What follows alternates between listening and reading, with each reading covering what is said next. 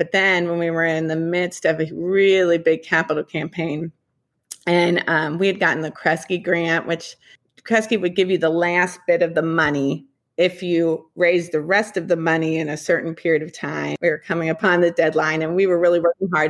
Um, we felt like we had asked everyone, and I had called that newscaster and just said, you know, can we get on the news or, you know, can I make a plea? And he's like, I don't know. I don't know if they're going to go for that, but send me a packet.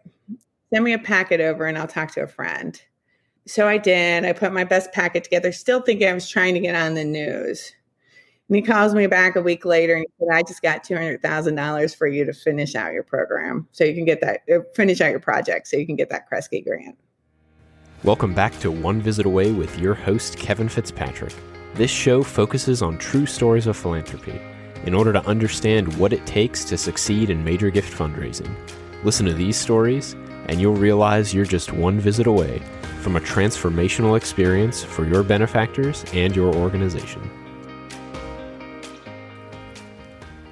In this episode, I speak with Lynn Esmail, the Executive Director of Optimal Services. She has been with Optimal Services since 2018, and before that, she was an executive working on behalf of people with disabilities at Starfire Council and the Ken Anderson Alliance.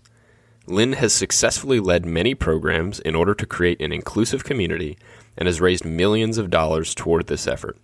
She started with Optimal as a volunteer in 2012 while working on a team to create a similar program at St. Ignatius Loyola School. She is a graduate of University of Cincinnati, but credits her interest and focus on the importance of social justice to the time she spent with the Sisters of Charity at Seton High School. Optimal has experienced 600% growth since Lynn has officially joined the organization. I hope you enjoy this conversation also, everybody, you know, I'm always asking for people to leave ratings and reviews for the podcast, and something I'm going to start doing now to encourage people to leave ratings and reviews. If you leave a review, I'll give you a little shout out in the next episode. So, this week I had a great conversation with Josh Holdenried, who left an awesome review on Apple Podcasts. Josh is the executive director of the Napa Legal Institute and doing great work there. So, thank you so much, Josh. Well, welcome to One Visit Away, Lynn. Great to have you. Thank you, Kevin. It's great to be here. I think you're the first guest on the show who was a recommendation from a former guest who many of our listeners heard, Maria Puccini, who is your cousin, and uh, she's the executive director of In My Shoes, and she put us in touch uh, as you've had a long career in development. So if you could just tell us a little bit about your your career and and I guess also interesting how you saw Maria entering into into oh, fundraising. Oh, yeah, yeah. yeah. Um, yes, Maria is my cousin, my much younger cousin. And um, I think she's like 18 years younger than me. Don't tell anyone. I'm just kidding. but um, she um, is I've been in development for a long time. Um, I would say that I've been in development for, ew, could it be 30 years? No, wow. 25 years, about 25 years. And I've in different forms, you know, when I've had yeah. kids and things like that. Sometimes I'm the advancement director, development director, and sometimes I'm the executive director. Um, particularly of small organizations, I tend to be a builder. So yeah. um, I get involved with small organizations and and build them. Um, and so I did see that with Maria. She was, you know, starting from the ground um, within my shoes and building that organization up. And um, I don't know. I hopefully I gave her some good advice along the way.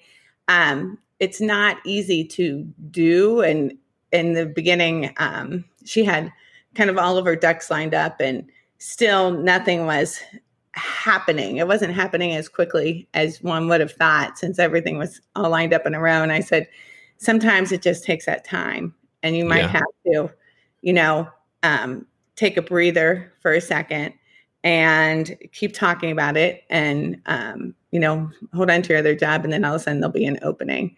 So I do remember having that talk with her like sort of about the spirituality, I guess, of development, you know, relying on God for it. But she um she's done an amazing job and i've called her for advice um at different times where i was like you know because it, it's a it's a small group out there kevin we don't think of it um but really good strong development people strong executive directors are are not easy to come by all the time um and I mean, there's there's lots of us out there, but then again, to have somebody that you can really trust and get advice from. So we pass things back and forth. And she gives me advice too. I've called her for advice too and said, What would you do in this situation? So I'm lucky to have a relative in that position. Um, I don't think anyone could say, and not very many people can say that. Yeah, for sure. Yeah, I was thinking about that very thing. Is like I I don't know many uh, you know fundraisers who have another family member who's a no. a fundraiser. It's a pretty unique thing. So I think that's neat. And then you know a couple things you just mentioned that I think are important are what you said about you know asking people for help and advice. I yeah. I I have this theory, and maybe it's just within my circles, uh, that a lot of times as major gift fundraisers, we think that I think we think it, it, comes with the territory that we need to like know everything. And if we yeah. admit that we don't, you know, know something, it makes us look weak or something like that.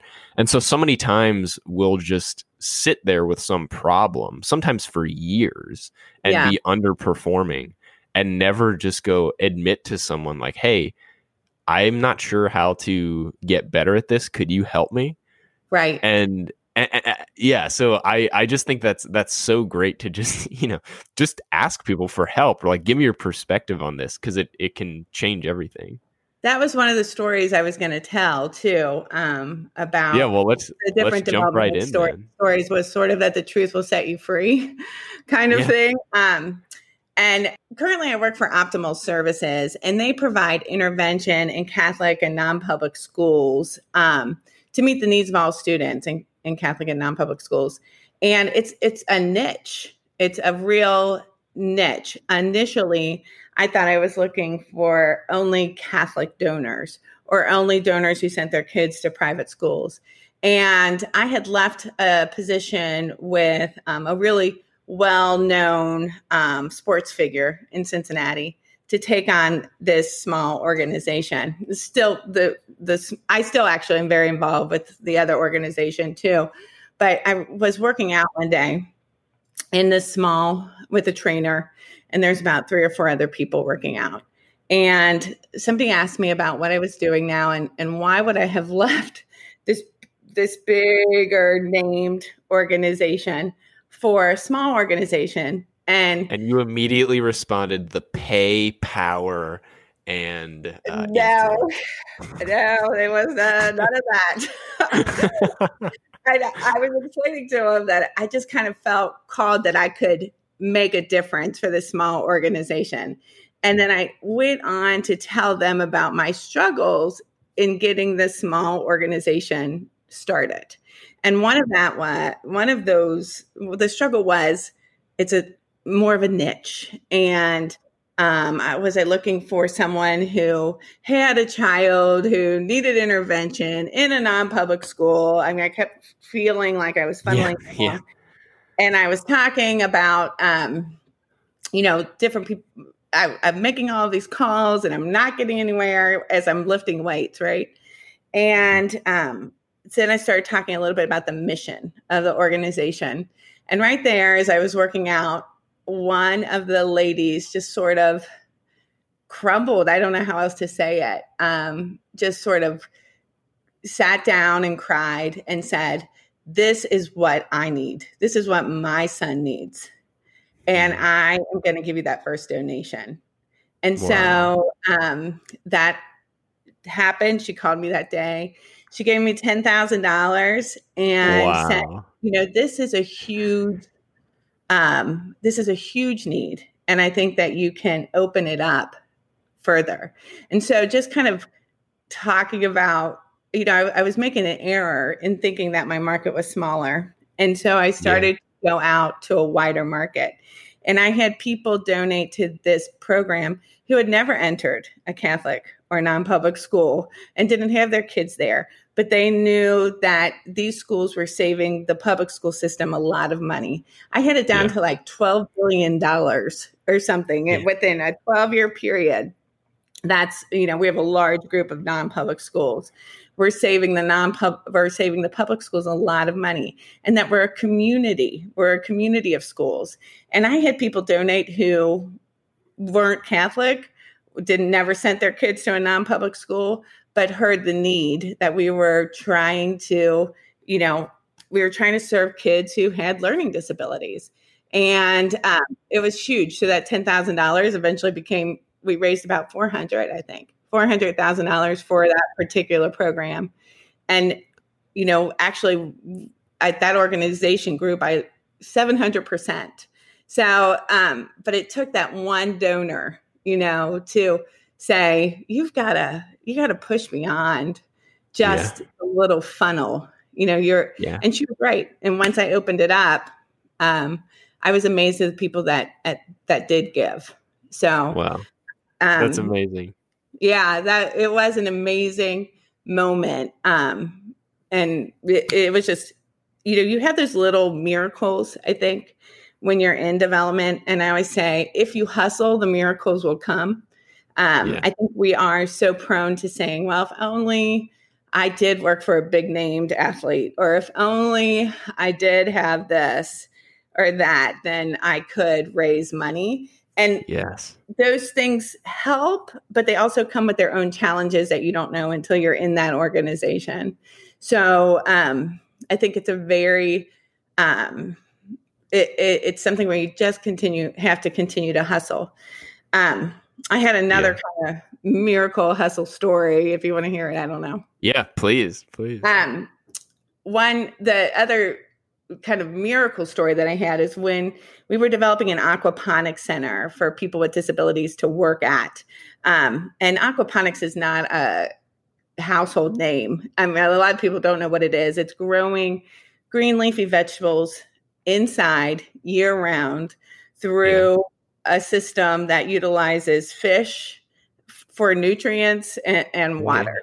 So it's pretty complicated. Not a lot of people understand it we were trying to develop a prototype to see if people with and without disabilities, but the idea was that people with disabilities could do this job really well and make some money.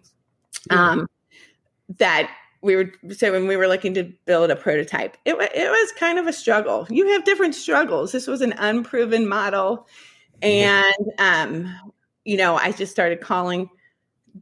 We were calling everyone we could think of, and you know, it just wasn't wasn't really going. Um, but then in one of the conversations, somebody else told me about a another organization that was thinking about doing the same thing. And so we were able to come together. They were more interested in the aquaponics. We were more interested in people with disabilities. They had a small pot of money we had a small pot of money, so we were able to come together. But when we looked yeah. at the budget, it's still, you know, we still needed to raise more money. And we were raising money. We did get um, some foundations and some donors to contribute. But the rent for, you know, the rent for this aquaponic center was really high. So I started to think, like, how can we get that in kind? And I thought about churches because aquaponics could really use high ceilings. And um, I, there's a lot of churches in areas here in Cincinnati where you know the population has gone down and the church is yeah. empty. And so I made a list of all those churches and I called and called and called. And I was talking to everyone I could, you know, who was connected with any specific kind of church and nothing, absolutely nothing. So one day I'm driving my son to school and there was a church on, on the corner that I hadn't really ever noticed before, but it had a name in front of it of a, and it was a very popular community church. So I knew they don't have room, right? Their sacristy is being used. There's there's no room in that church. They're very popular. But I said to my son, take that number down. I'm going to call yeah. just, yeah. just in case, you know. So I get on the phone and there's a machine and a message machine, like old school. Yeah, like yeah, it beep and I I like this is so crazy. I think that's how I started out my pitch to them on a machine, not a phone. I mean, just recently. This is like three years ago. But I Yeah. said, you know, I I know this sounds really crazy, but I'm calling you from this organization, and it. I want to talk to you about an aquaponics center. And then I briefly describe what aquaponics Yeah. is because no one knows. I just wonder if you could give me a call back and I leave my number. So um, I, I think I told him this would be with people with disabilities would work here Yeah. and it'd be great Yeah. for your community. I'm really pitching because I have called at this point yeah. probably 350 people or churches that were connected, right? A lot. And I got nowhere. So I'm thinking, I'm just going to leave them a message. Literally, this is like on a Friday morning. On Monday morning, I get a call back from the church. And she says, This is so weird. I just pulled up and listened to your message today. And we had ministers come in from all over the country to talk about what we could do with this building in the back of our church over the Huh. weekend. And we came up with the idea of an indoor farm for Wow. aquaponics or hydroponics. And I was like, How did that happen? That is a miracle. It took the hustle, but the miracle definitely happened. So our aquaponic center is there to, at this time. So um, Wow. you just and and they and they they they gave it to y'all for free or like a No, we pay severely 'em- reduced we rate? do pay them rent, but Okay. rent that we couldn't afford to pay elsewhere. Yeah. and it made the whole entire budget work. So they're getting a little bit of rent. We're Yeah. getting, um, we have a prototype. It's in a community that actually is a food desert. Um, you know, there's just not a lot of leafy green vegetables available. yeah. During the COVID, we've been able to donate to that church's pantry. I mean, the whole thing has just, um, it's really a give you know you're you're giving sort of to people with disabilities who then give to the community. And it's just been a, a great cycle. It's not easy. Aquaponics is um, not necessarily an easy way to go but we've learned so much and it is a prototype and we have Yeah. do, i know that organization has plans to use it down the road Wow. but um, I, it, that was probably one of the strangest things I've ever had happen Yeah. to me where I left a message for them because I had just called so many people and I knew that there was no hope that this church would have any room because they were a growing church. So Right. they're not going to have any room. I'm just leaving the message. And it sparked interest. So, Wow. That's amazing. Yeah. So uh, I, I'm curious. Has uh, did you ever? So once the aquaponics center was completed and people were working there, did you ever take benefactors or prospective benefactors on like tours there? Yeah. And, and did that ever lead to any giving, or could you talk about that? Well, it definitely does lead to giving. I think that um, we need to do definitely more of that. Um, it's a um, it, it's really a, a, a lot of what we've done too is a lot of videos. Um, it is it's in a location that's it's, it's close to the city, but it's on the west side of the city, and um, it's not always easy for everyone to make that hike. But um, so we have toured people through that. But I will tell you um, that one of the really most effective things has been the videos. I mean, we have really, really great videos that you can pull up on your laptop. We had an awesome annual campaign, um, you know, of Empower Today, Grow Tomorrow. And um, with just these vegetables pouring out inside and people with disabilities working there. I mean, you really can't ask for a better visual, right?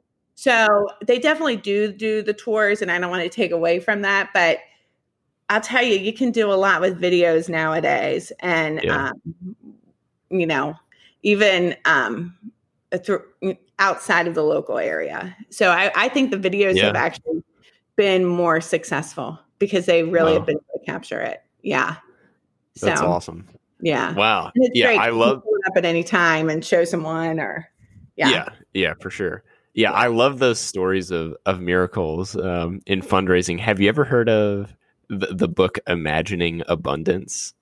Oh no, I don't think I have. written by Kerry. I, her last name is either Robeson or Robinson. okay. Um, but that mo- that book is amazing. Anyone listening to this should go read it, and it's basically about the.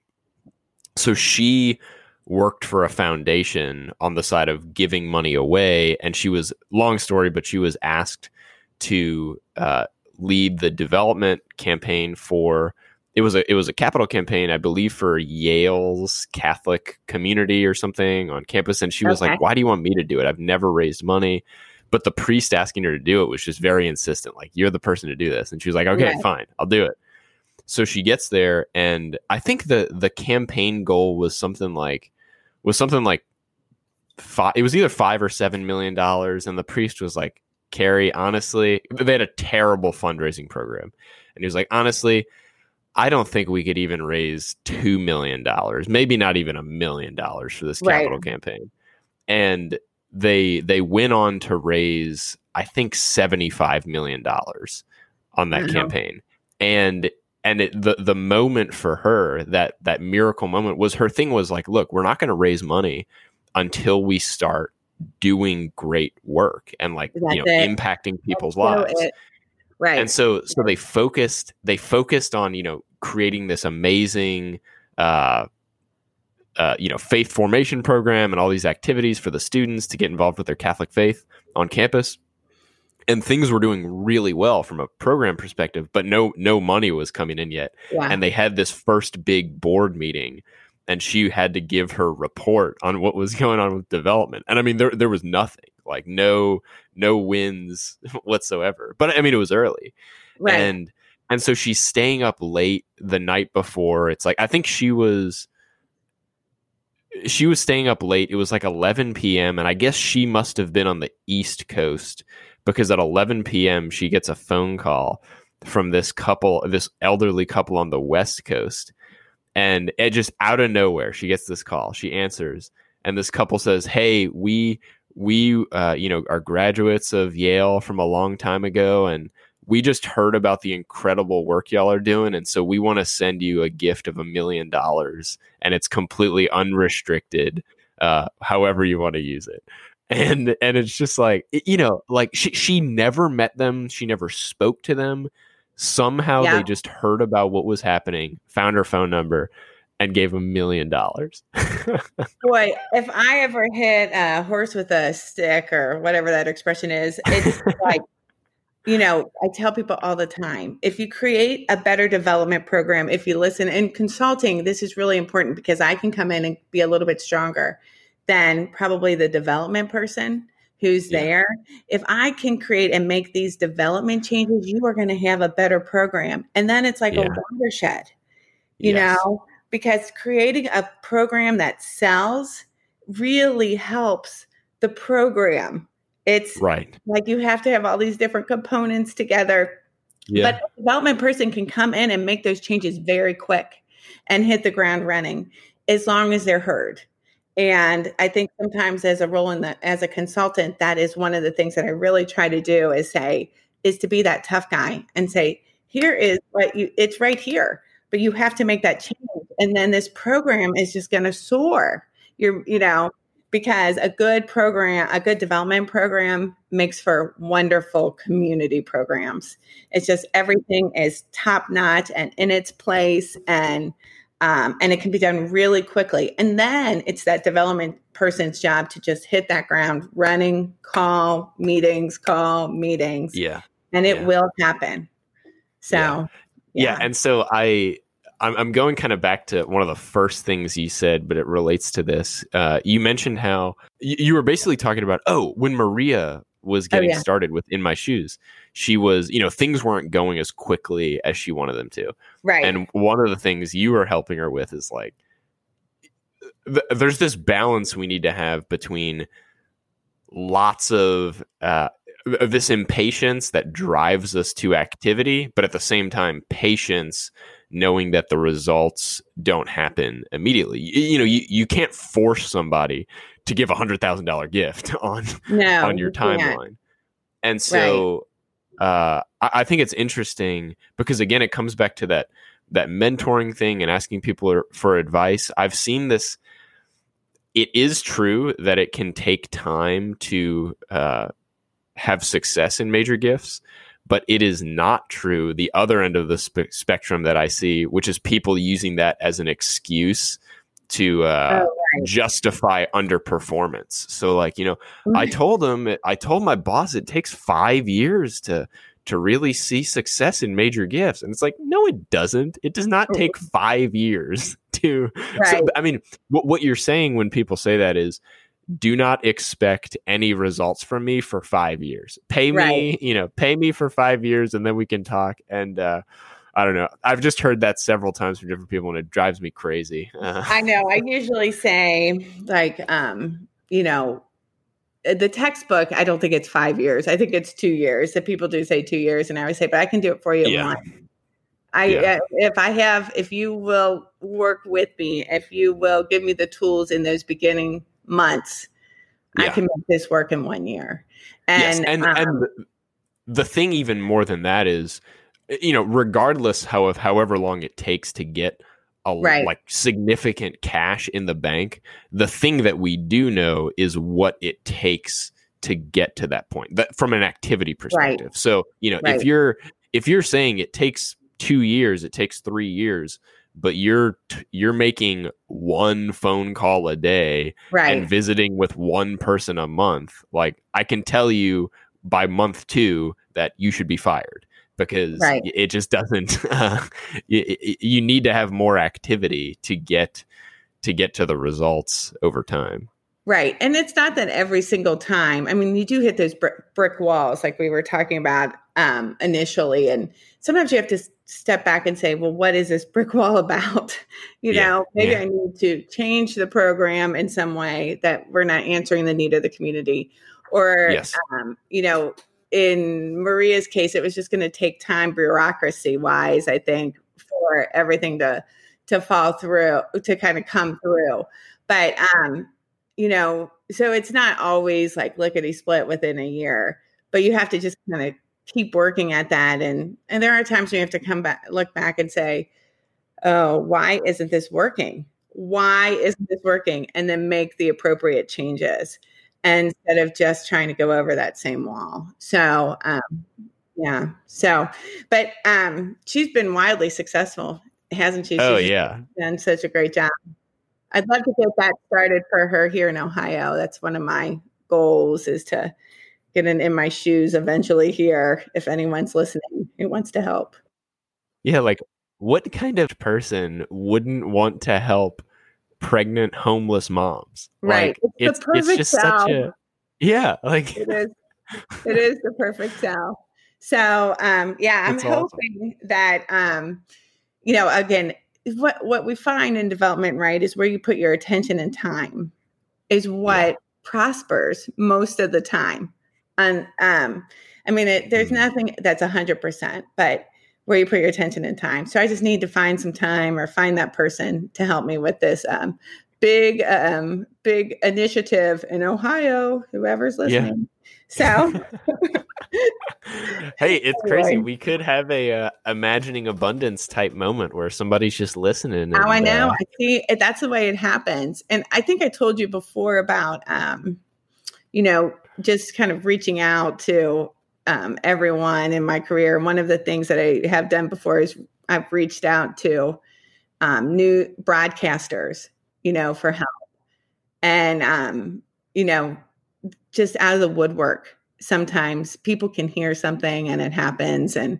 I know in the case of this broadcaster, he helped me, I think, initially get like a ramp for a van for people with disabilities. And that was like a $6,000 win. And that was great. And broadcasted our name. But then when we were in the midst of a really big capital campaign, and um, we had gotten the Kresge grant, which at the time, Kresge's kind of ch- changed their format, but Kresge would give you the last bit of the money if you raise the rest of the money in a certain period of time. And Yeah. it was a very difficult grant to get. And um, we, um, you know, we were coming upon it. We were coming upon the deadline and we were really working hard. It was right after 9 11. So you can kind of relate to that, to the COVID, where just have to push forward like you've never pushed before, you know? Um, we felt like we had asked everyone, and I called that newscaster and just said, you know, can we get on the news or, you know, can I make a plea? And he's like, I don't know. I don't know if they're going to go for that. Right now, everything's kind of focused in on 9 11. But send me a packet. Send me a packet over and I'll talk to a friend. And um, so I did. I put my best packet together, still thinking I was trying to get on the news.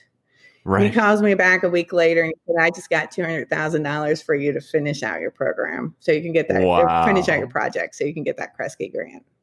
Wow. 200,000.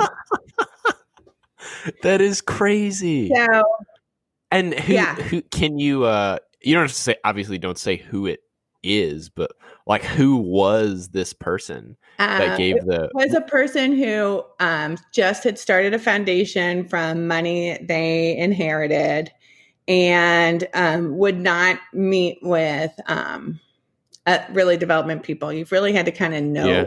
The family or know them. I now have been, I do, I am connected with them now. Um, it, took, it took a while. It took even years after that um, where I can pick up the phone and talk to them um uh, sometimes it's about just proving you know that you we did what we said we were going to do with the money and um and the and then them opening the doors i mean development is not it's not something you create in two years or three years it's constantly calling and then calling again and calling again because the situations really do change i mean you know, uh, you know people are saying no today who are going to say yes tomorrow. And sometimes they just, I think we started talking about the truth will set you free, you know, and I think that's where I was talking about that working, that when I was working out and that woman hearing maybe how hard I was really trying. Maybe I wasn't going in the right direction, um, but I was really trying. And I think, um, you know, with that one donation, she really opened up the world to me by saying, I think more people are interested in this than you know. And then for me to see that, you know, to see that this emotionally affected her um, just by telling her the vision of the organization um, really motivated me even more. Like, oh, yeah, I've been really limiting myself.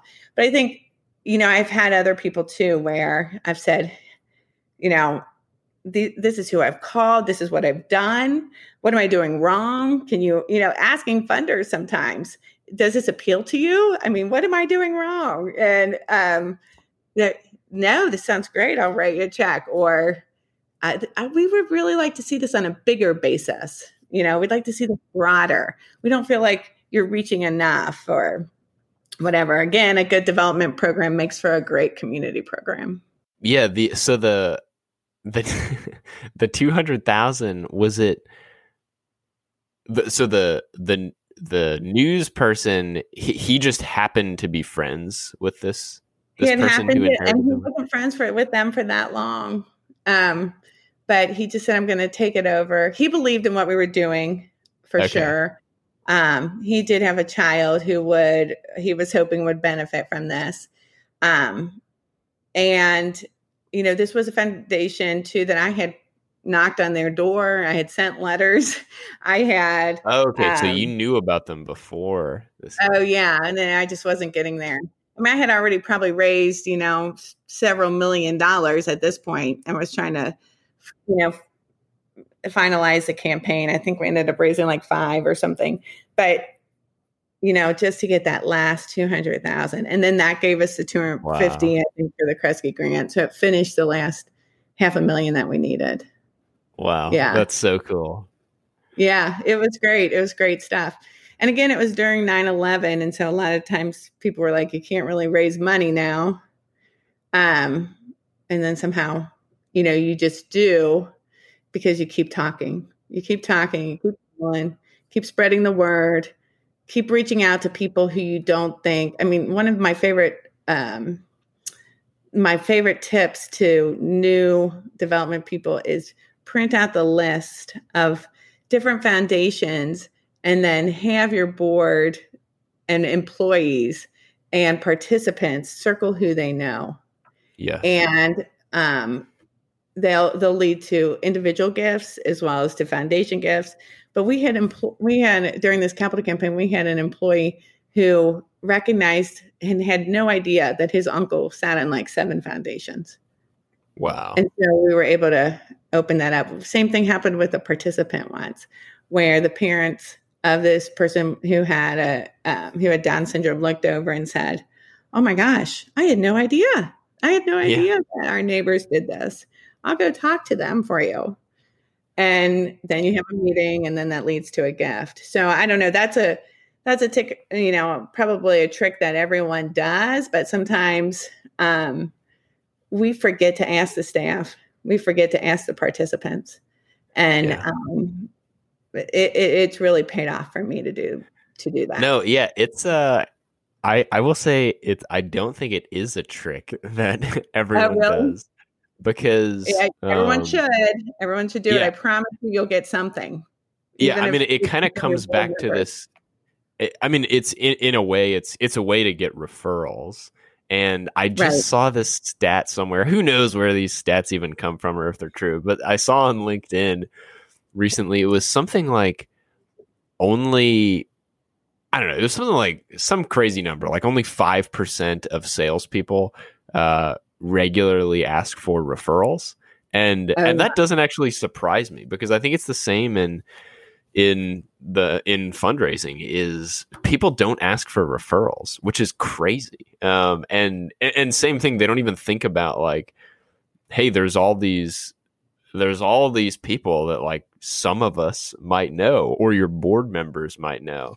And people have uh, no idea that their great uncle is doing this work. And I mean, it really, it's, it, it, it has never failed me. That, that trick, that tip has never failed me because someone will realize someone is involved somewhere where they had no idea. And yeah, so do it, everyone. Make sure you get your list out there. Any other stories come to mind, Lynn? Gosh, I don't know. I probably, you know, I've been in this for a long, long time. So um, those are my most, my three most favorite. I definitely, um, I definitely think the truth will set you free. I mean, I have stood in front of donors before and, you know, said, hey, this program did not go the way we wanted it to. Um, I have, um, you know, built relationships where I think people trust me because I have spoken. I've tried. I mean, I think I've always spoken the truth over the the years, um, and at, at, least my truth. And um, I, I think it just pays off dividends. This is such a great career. That's one thing I would like to tell everybody. And um, if you if you are in development and you like it and see the um, uh, just see the potential for what you can do in the community, I can't imagine another job where I could have influenced um, so many lives and um, made better outcomes for people than this job. I mean, I really, really love it. And young moms, you know, you it can be flexible and young parents. And I just think, um, I, you know, I think fundraising is a way to make such a difference in the world. Yes. And it's not easy. It's not easy. You know, the it's about a burden. We all have this burden. I think we talked about Jordan Peterson before, Kevin. I, he yeah. talks about this when you're in fundraising, you have a burden to try to make these important programs work. Yeah, and I feel that burden, but I wouldn't change it for the world. So yes. I hope that more and more people continue in it. I see a lot of times people will be in it in their 20s and then they'll find something else in there when they're 35 or 40 because it is hard work. Um, but I will tell you, it, just stick with it. It gets actually easier because people learn to trust you and yeah. um, it's there, there's there's nothing better. I wouldn't change it for the world. Yeah, yeah, I, I agree. yeah, Yeah. th- there's there's so many great things. I mean, what you were saying about you know how much you can do. I mean, I think about like I in my twenties, I can raise millions of dollars to save lives from abortion, but I can't. Uh, maybe one day I could get there, but I could never give away millions of dollars i from my income in my twenties uh, to. I mean, the, like the, the number of people who would who you know are able to annually give millions of dollars away is Yeah. very very tiny. But the Right. number of people who can learn how to raise that kind of money is much higher. And so yeah i mean if you have if you have a cause that you want to get behind uh raising money is a is a way you can do it um even with like and learn how to do it fairly quickly. Uh so yeah. i i completely agree. And, I and i think that yeah go ahead Well, it just kind of reminded me of this one little story that I always tell about, um, you know, when I was 13, um, my mom took me to, she worked at a local hospital and she took me to this hospital. And let me tell you, I'm not interested in medicine at all. You know, I think my sisters were like working on the floors and things like that. I was like, what am I going to do at the hospital? And so the volunteer group put me with this, um, group of doc- doctors' wives who were trying to plan a luncheon to raise money. And, um, you know, I was just a gopher, 13 years old, go get this, go get that. And then at the end of that, I wrote in my journal and I found my journal like 30 years later. But what I wrote was someday I hope to marry a rich doctor. No, I wrote someday I hope to marry a doctor and be a philanthropist and be a fundraiser. Someday I hope to marry a doctor and be a fundraiser. And you know what I meant? I meant I want to marry a rich doctor and be a philanthropist. But what I actually said was I want to marry a doctor and be a fundraiser. So I did marry a doctor, a psychologist. whoa Added the, you know, psychologists just don't make as much money as the uh, brain surgeon. And I became a fundraiser. So what I asked for was true uh, came through.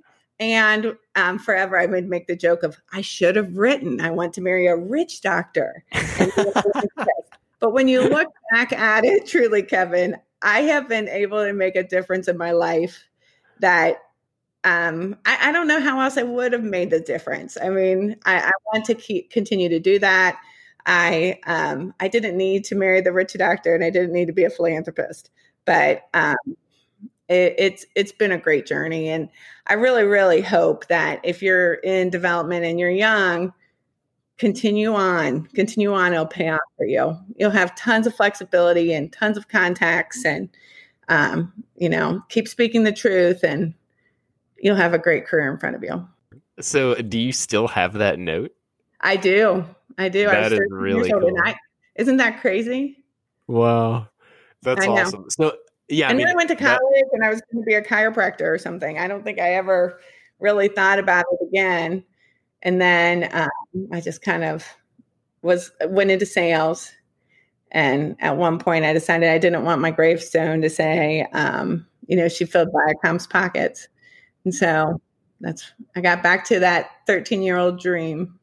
Yeah, that's awesome. And so yeah, th- this is I'm I'm so glad you're saying all this stuff encouraging people to get into development because this is one of the reasons I started this podcast is to expose more people to like the the great joys and just how exciting it is in this career. I mean, there's no other uh the the there are very few types of work that are just so meaningful and like what Right, gets so accomplished through the work but at the same time just so exciting and i mean every day is i mean if you're i like kind of pressure situations and like Right. trying to hit big goals and like going out and seeing Strategy. tons of people lot of Yeah. and creativity involved that people don't realize. yeah. Yeah. And so, I mean, when you go out and you go to visit with somebody and you just have no idea what's going to happen. I mean, you might, you might have this conversation that leads to no giving. They might give some huge gift. You might wind up going to drive around in the Rolls Royce or like who or I mean who like just crazy oh, yeah. stuff lots happens. Of driving lots of Porsches and Tesla even years ago when they're at the high end and whatever car you want, you'll get a ride in if you go into yeah. development. No. Yeah. well, I remember not feeling well, you know, when I was pregnant with my second child and kind of you know, in, with drudgery heading into work because I really didn't feel great or whatever. And I remember thinking, oh, I didn't want to go into work. And I thought to myself, that's the first time I've thought that since I've been in development. I mean, and at that point, it probably had been like 10 years. And so I was like, wow, that's the first time I didn't want to go to work you know and usually and it, it's happened since of course but usually it's because of really what's going on around me not the work itself. And so i think a lot of people might drive into work every day you know just waiting to clock out. Most most know, people. It's i think it's 70 70% of people it's either they hate their jobs or their bosses. I can't remember which yeah. they don't want to be there. And yeah i mean i i had a similar experience. So one day this was uh, a year and a half ago or so. I was it was right before this big event we do, and I've meeting with like tons of people just nonstop. And there was one week where, uh, you know, it, it, I I couldn't remember what day of the week it was, and I just had I had so many different meetings, and it was like like I think I had four visits that day, and I'm driving all over town, and like I'm driving back to my house in the evening, and and someone uh, called me, and it was just a, a friend, and he was like, "Oh, what are you doing this weekend?" And I was like, "Oh, what like what day is it? And i was like oh wow tomorrow's saturday. I don't i don't work tomorrow. And i was like i guess i just i've just been so like in the zone. I just forgot that like i'm not working tomorrow. And and it was just this thing it was like like i forgot because it's just so much fun and and it's so exciting. I mean, it's it's very challenging and can be very stressful at times, but it's just so all consuming in a in a good way. And and my friend was just telling me like, man, I can't I can't remember a time I ever like was so excited about work I forgot yeah. which day it was. I think you're right. I mean, it's it's a great field and you know, there's years and years of stories, and you know, you cry in front of your funders and you laugh in front of them, and um, and I'm not necessarily advertising that you should go in trying to do that, but I mean, it just absolutely does happen because you're so committed and passionate about what you're trying to accomplish, and um, you know, the people become your friends, and you know, I, I just wrote a note to a funder saying you know, it looks like um, this has become a lifelong journey together to improve the lives of people with disabilities. And I mean, that's true. That's exactly what it was. And hopefully, hopefully we've done that. Um, and, and we'll continue to do. I have a lot more, I got, I got a lot more work left in me. So, oh yeah, you're just getting started. Yeah. yeah so if anybody's not getting the message now in the middle of the pandemic, it's the perfect time. Quit your job and go find a job in development. or if you're in development, keep sticking with it. Keep calling. Yeah. Um, right now the competition is going to be a little bit less. It's it's more it's confusing. It's more um, if you're in the like probably for a food bank or for shelters yeah. or things like yeah. that. But if you're doing other programs, they're probably not hearing from your competitors. Right. And so yeah, exactly. to reach out. Yeah, this is this goes back to my my excuses are horrible thing, and I despise them. I, it, to me, the thing is like, well, it's the summer, so you know nobody meets with people in the summer. This is some, maybe they say it up in Ohio, but they say it in Dallas all the time, as if all people who give away money do not accept meetings at any point from you know yeah. June through August, and it's just like that's what that every, circle yeah, that's what everyone is saying. That's what all the like don't get anything done development people are saying. So now's right. the perfect time for you to call because no one else is calling them. Yeah. I mean, we're we're we're under a mask mandate here. And Yeah. um, I actually was just reading for my work the CDC's requirements, and you know, it's definitely um, they really don't want you having meetings right now in Ohio. Like our numbers are up. I think yours are too. Oh, yeah. but um, the, you know, it's a perfect time right now to get on Zoom. I was just telling one of my clients who needed needs to raise some money. You can really, I mean, people can meet with you for 15 to 30 minutes that you've never met Mhm. with before. It's not an investment for them. They're not even having to get in their car to drive to Starbucks. And um, it's at least a good introduction for those people that you haven't met before. So, and you can get a lot of meetings in because you're not driving. Um, it's almost like the per. I've been trying to figure out what the opportunity is inside the COVID. There's always opportunity. Um, this one's a little bit more challenging to figure out, but I think um, I think the ability to get online on Zoom, ask for those Zoom meetings, have some face to face time where you don't have to make that person uncomfortable if they're really worried about the COVID or you, you know, as a development person don't have to be uncomfortable. Just get to know each other face to face for 15 minutes because they could be in Florida if they're in Florida, if they're in, you know, and the other thing I have found out is that a lot of my funders are not traveling this year. right. They're home. yeah, yeah, yeah, Those who are gone are not gone. yeah. they're exactly. they're at home. Yeah, th- there's um, always opportunity, and it's the people who the people who stay in touch and ask for gifts are the ones who are going to get them. That's like we're, I was saying before. That has and always will be the case. It's the people that like it's the same people. It doesn't matter that COVID is here. They had some other excuse three months before COVID as to why they couldn't ask for money, and Right. uh, so yeah, th- th- there is a reality. I'm not trying to say obviously there is Right. a reality. There are real challenges, but that doesn't mean we just shrivel up and say, "Well, I guess we just have to wait until it's all over." And then once it's over, it's going to be, "Well, you know, the the economic impact was too severe. It's not a good time to ask for money." And it's just like just stop making excuses and go go help people who want to make a difference. Stop denying people the opportunity to do something meaningful with their wealth. When you have, like, I mean, the people that optimal services are serving people with disabilities, they didn't stop having needs because coronavirus. Right. be- And I feel began. myself, I was saying too, you know, I was kind of a few weeks ago, you know, you- you're getting so inundated with the. And Yeah.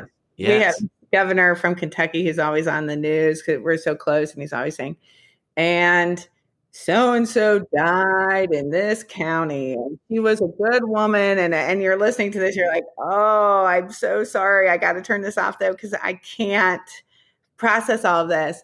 And I think I had a real big need to make a difference. You know, I wanted to make a difference in the time of the COVID. And um, I think other people feel that way too. And if, for introductions to, I mean, we always have to work on increasing our base. Now is the time to get on the Zoom because it's very low commitment for Yeah. that funder. Very, very Yeah. low commitment. All they have to do is click on a Zoom, no matter where they're at, and um, it, it, they get to see you face to face and see your passion. So that's been one of the opportunities I've been able to kind of think about and develop in the COVID time is, you know, that those outskirt people who just haven't been meeting with you, now's the time to give them that low commitment opportunity to hear your pitch.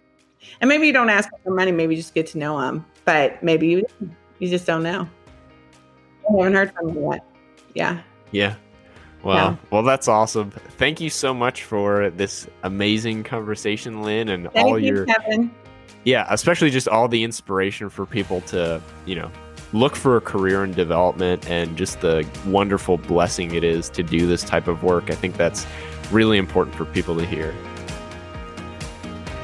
That was Lynn Esmail with Optimal Services. If you found this episode valuable, please subscribe to the show and leave a rating and review in Apple Podcasts. If you'd like to stay up to date on the show, you can like One Visit Away on Facebook or connect with me, Kevin Fitzpatrick, on LinkedIn.